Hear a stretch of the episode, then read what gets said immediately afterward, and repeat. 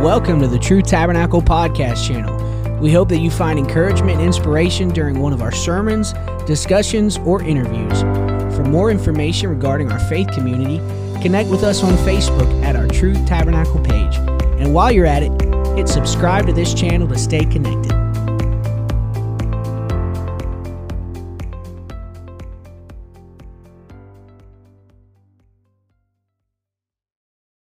who hath called us unto his eternal glory by Christ Jesus. After that, ye have suffered a while. Make you perfect, establish, strengthen, settle you. So the idea is that we will become perfect, and it's this biblical idea of perfection, which is another way to say maturity. You will not be 100% perfect as we think of it. And let's pray. Thank you, Jesus, for all you've done, Lord. Thank you for another week, another opportunity to come into your house come into your presence with like minded people. Thank you for continuing to be with us, your hedge of protection around us. I ask that you would bless this evening, Lord. In Jesus' name, amen. Please be seated.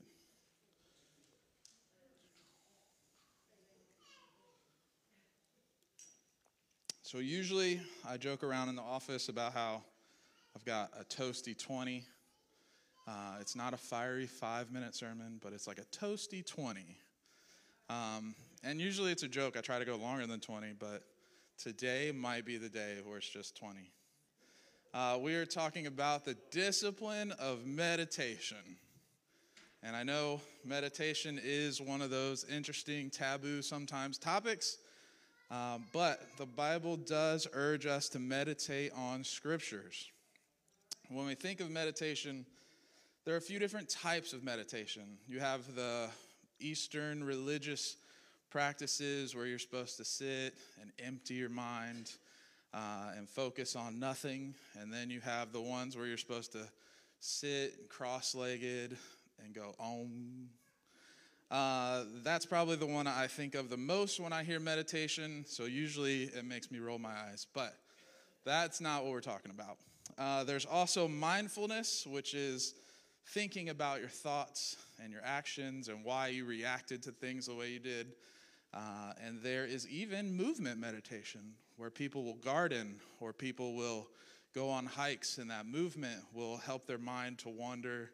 Uh, and they'll think about things and it'll help their body relax.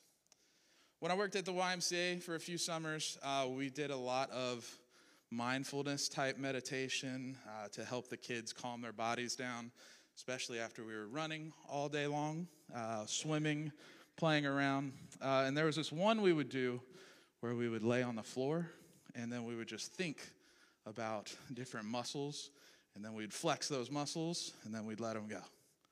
And that was always my favorite because the kids would get really sleepy afterwards. Um, and then there's, we do it at school sometimes if a kid's mad and they're upset about something uh, you can do this thing where they like, I'm gonna do it with my hands. You like do this and you try to like touch the tip of your fingers, uh, and you do it a certain amount of times. And usually, like for some reason, touching the tips of your fingers for kids is hard. Um, mine just didn't line up right there, but that helps them to think about something else. It helps their mind calm down. And that is the meditation that we are going to talk about. Um, it's very popular today. There's a lot of studies, there's a lot of tests, and these studies and tests show that meditation is beneficial for your long term health uh, because it can help you reduce stress, which adds years to your life. Um, just adding deep breathing exercises to your day has been shown to be beneficial to reducing stress and helping our bodies work better. So, for our purpose today, when I say meditation, I'm saying it as in the long and regular practice consideration of a topic, which is a fancy way to say you think about something for a long time. The careful knowledge of Scripture and the commitment to faithful application of the Scripture is the meditation we'll be focusing on.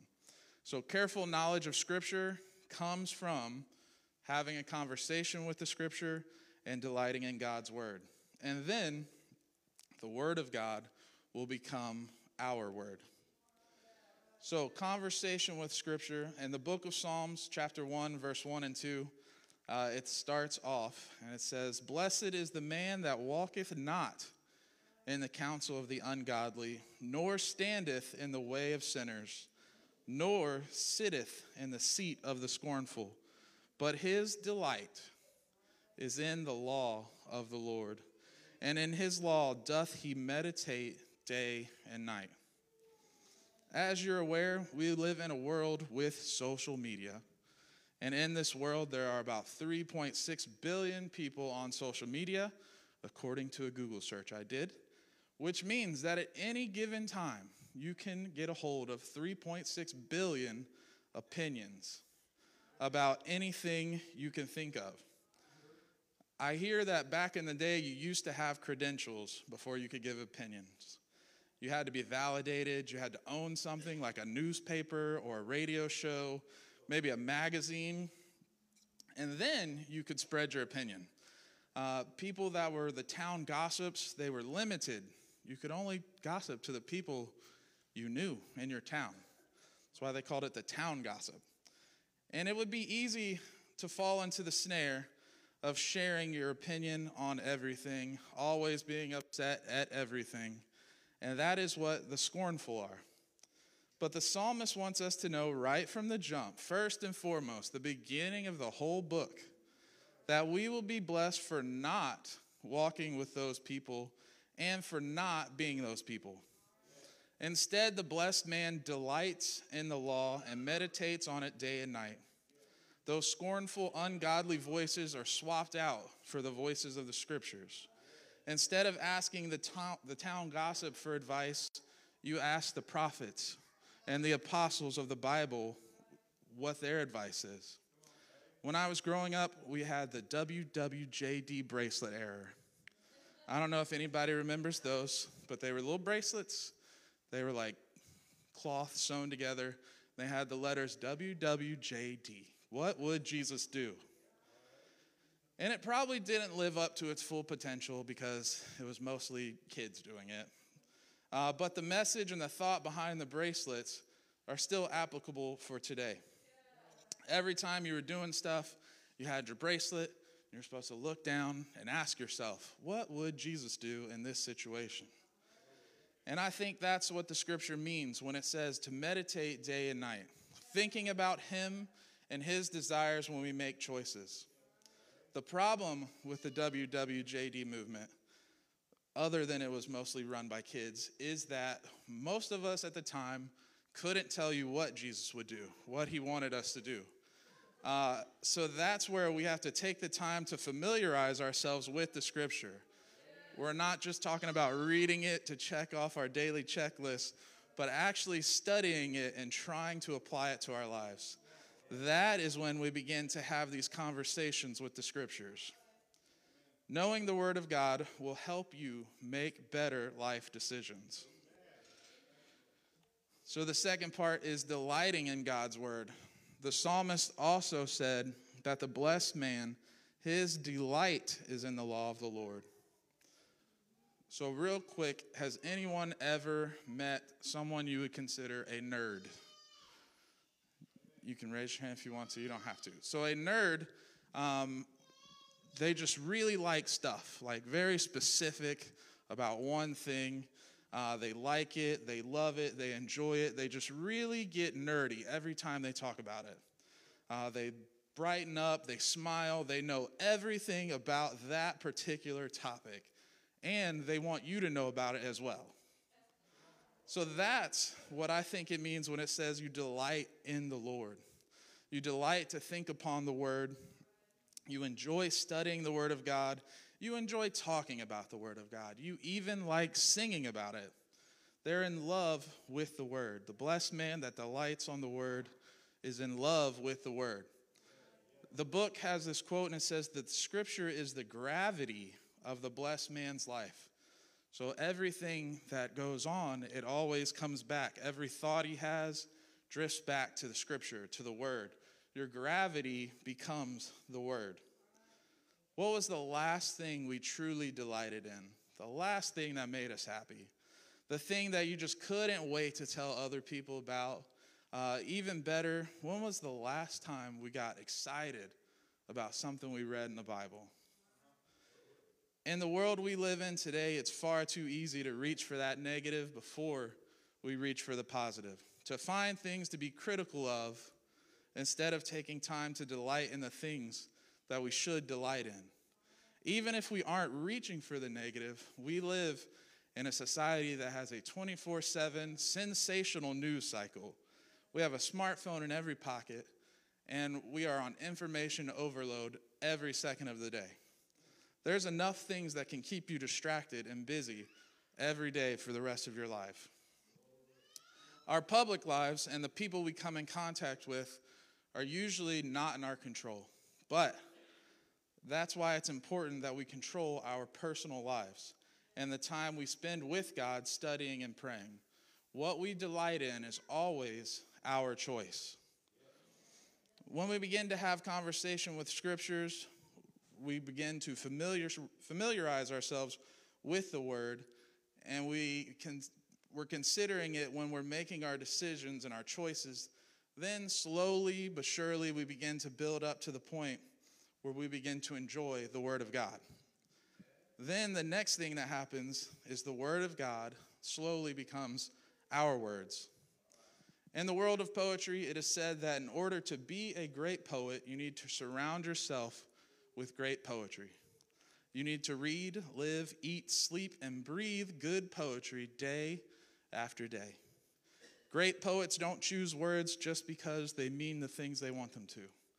They have to consider the sound of the word, the syllables in the word, uh, the words, synonyms, antonyms, the vowels, the consonants. All those things have to go into consideration.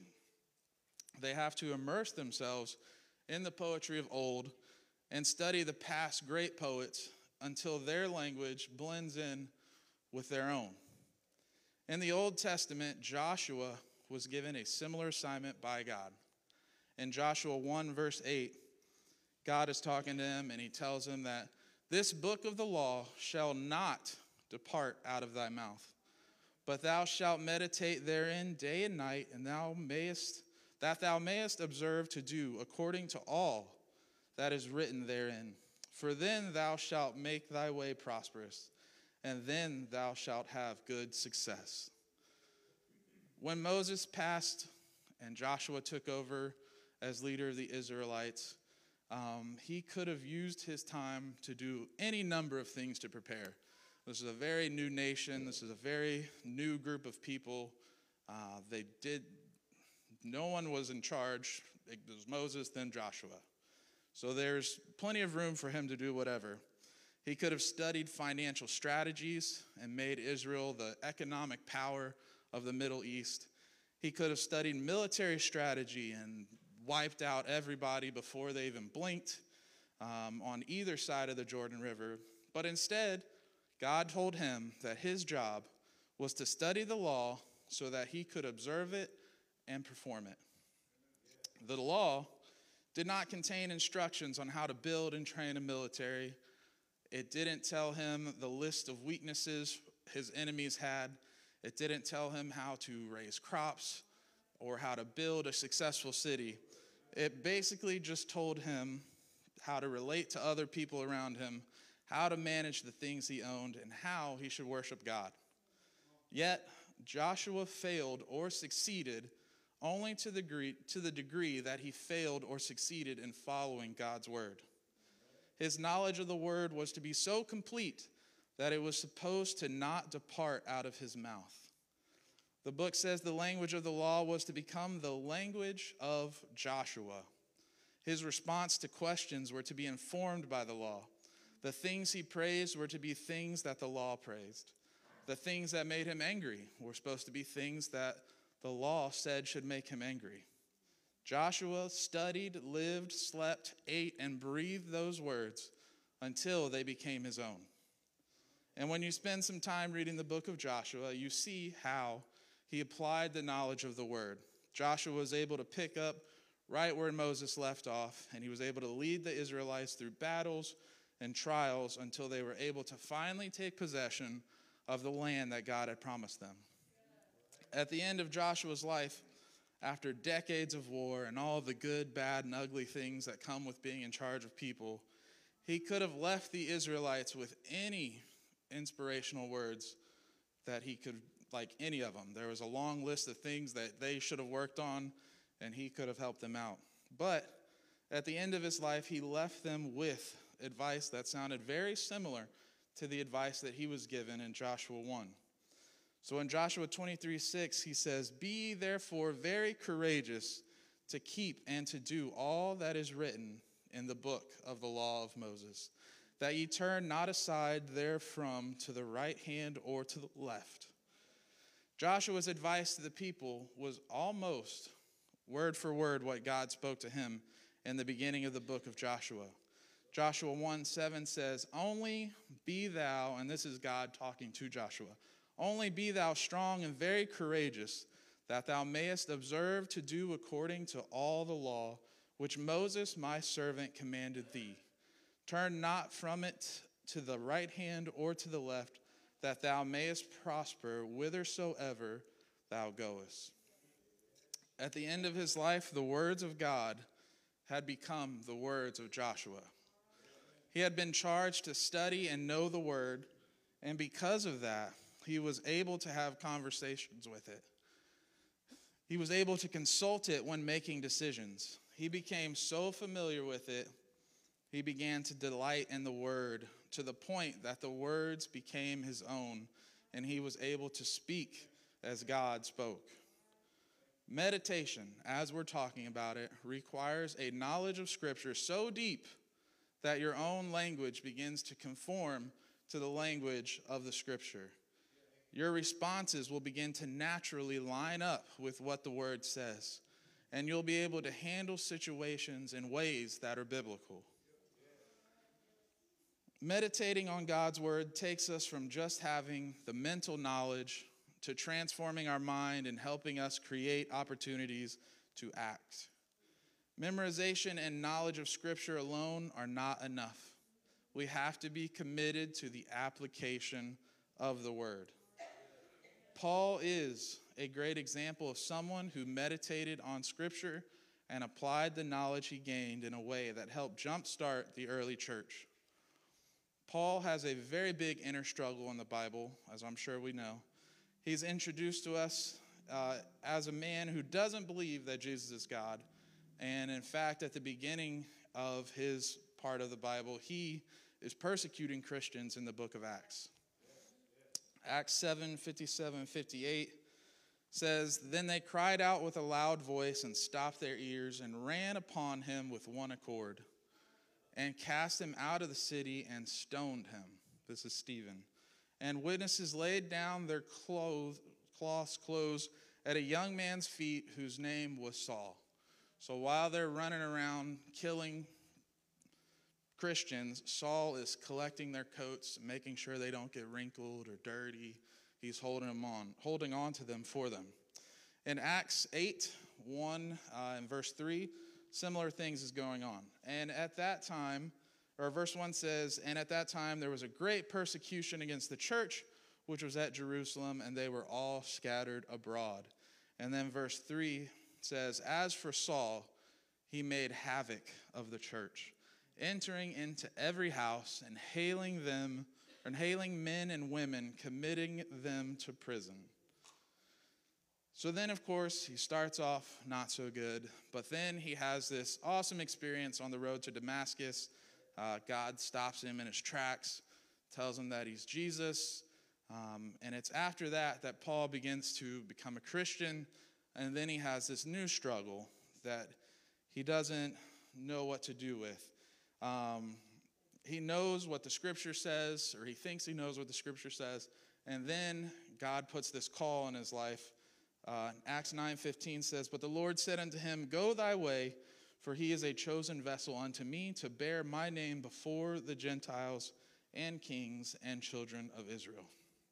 So Paul's struggle is that he is supposed to reach the Gentiles. These are the non Jewish believers in um, the one true God. Uh, this would be you and me. Uh, something, and this is something that him and the other Jewish people thought was impossible. They didn't think this was how things would happen. Uh, the original thought was that salvation was only meant for the Jews and that everyone else was just stuck looking in. So Paul's dilemma was that God told him that he was supposed to go to these Gentiles, and it didn't line up with the things that he had studied from birth. So Paul meditates on Scripture. He did the only thing he knew best, which was to study the Scripture and search for an answer. The interesting thing to me, uh, which I always find cool, is that these guys in the New Testament, they didn't have the New Testament to work with. They only had the Old Testament. Uh, they did not have everything that we have.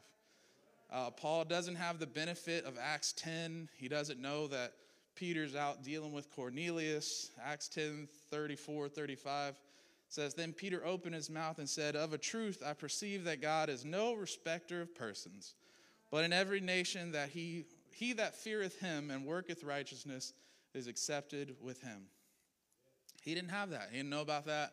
Um, many Jews at the time believed that the Old Testament was silent on the Gentile conversion issue because it wasn't supposed to happen. It's not possible. Even some of the apostles are recorded having issues with this idea. And Paul is at the forefront of the push to include the Gentiles in the salvation plan.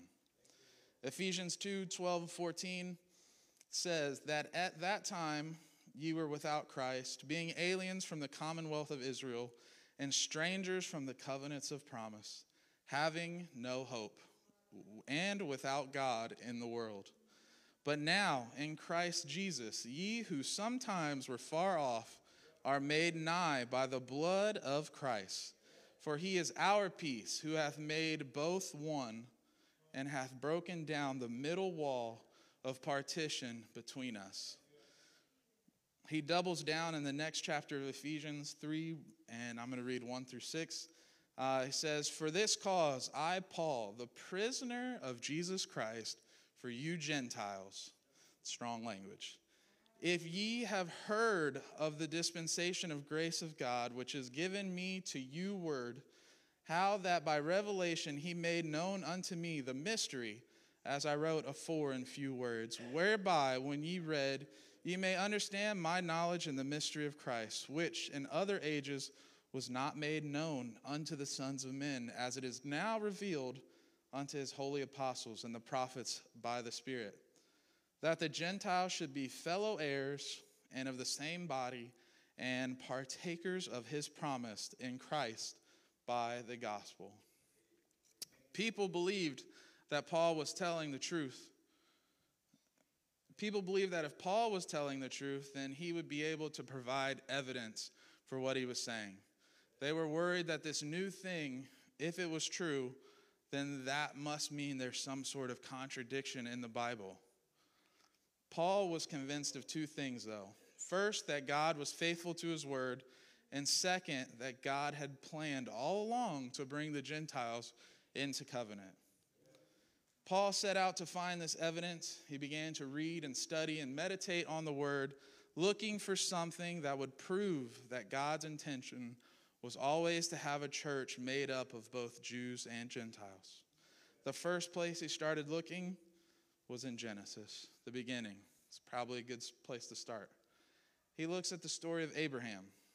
Abraham is the father of the Jewish people, and it was in his story that Paul begins to see evidence that salvation was for the Jews and the Gentiles.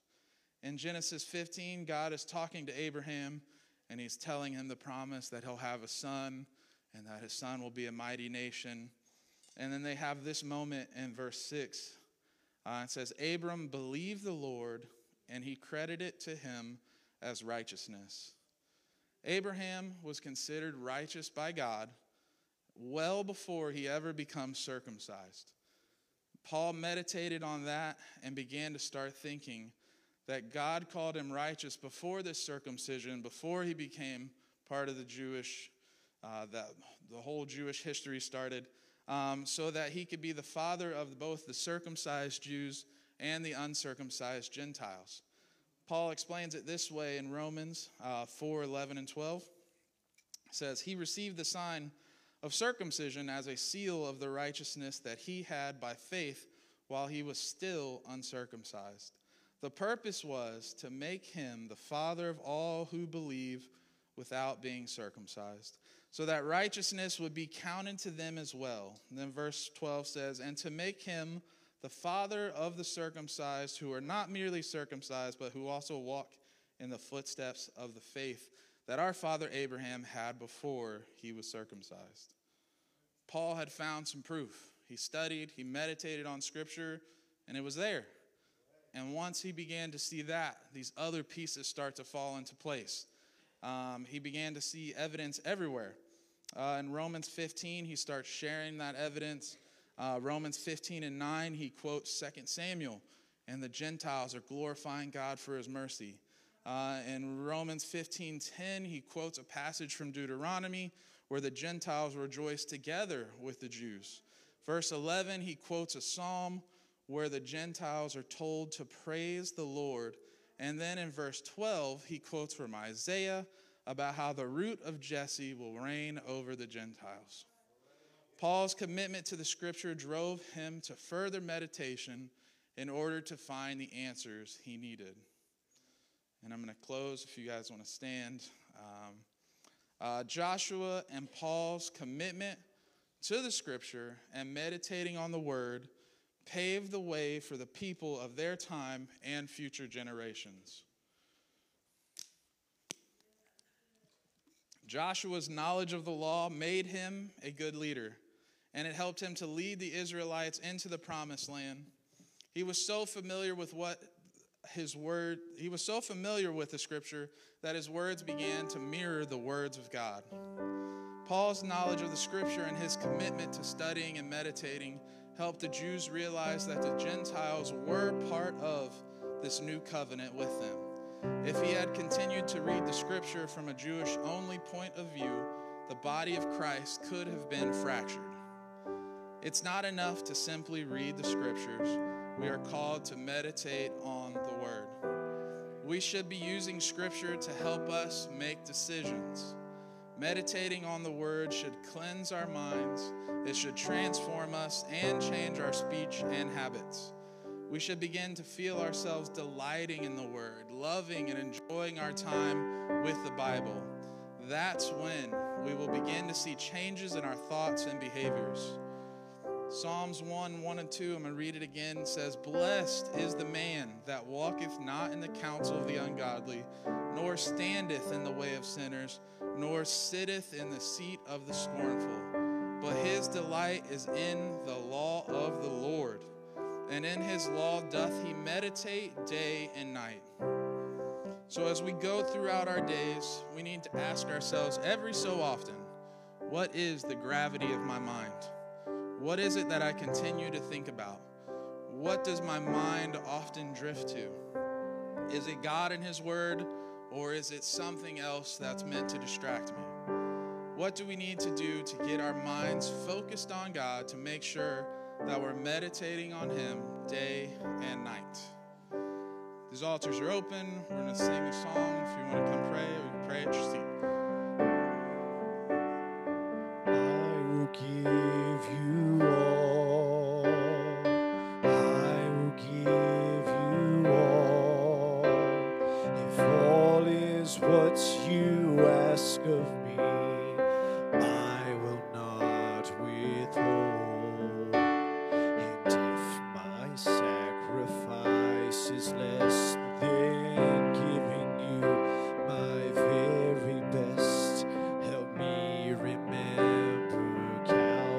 cross.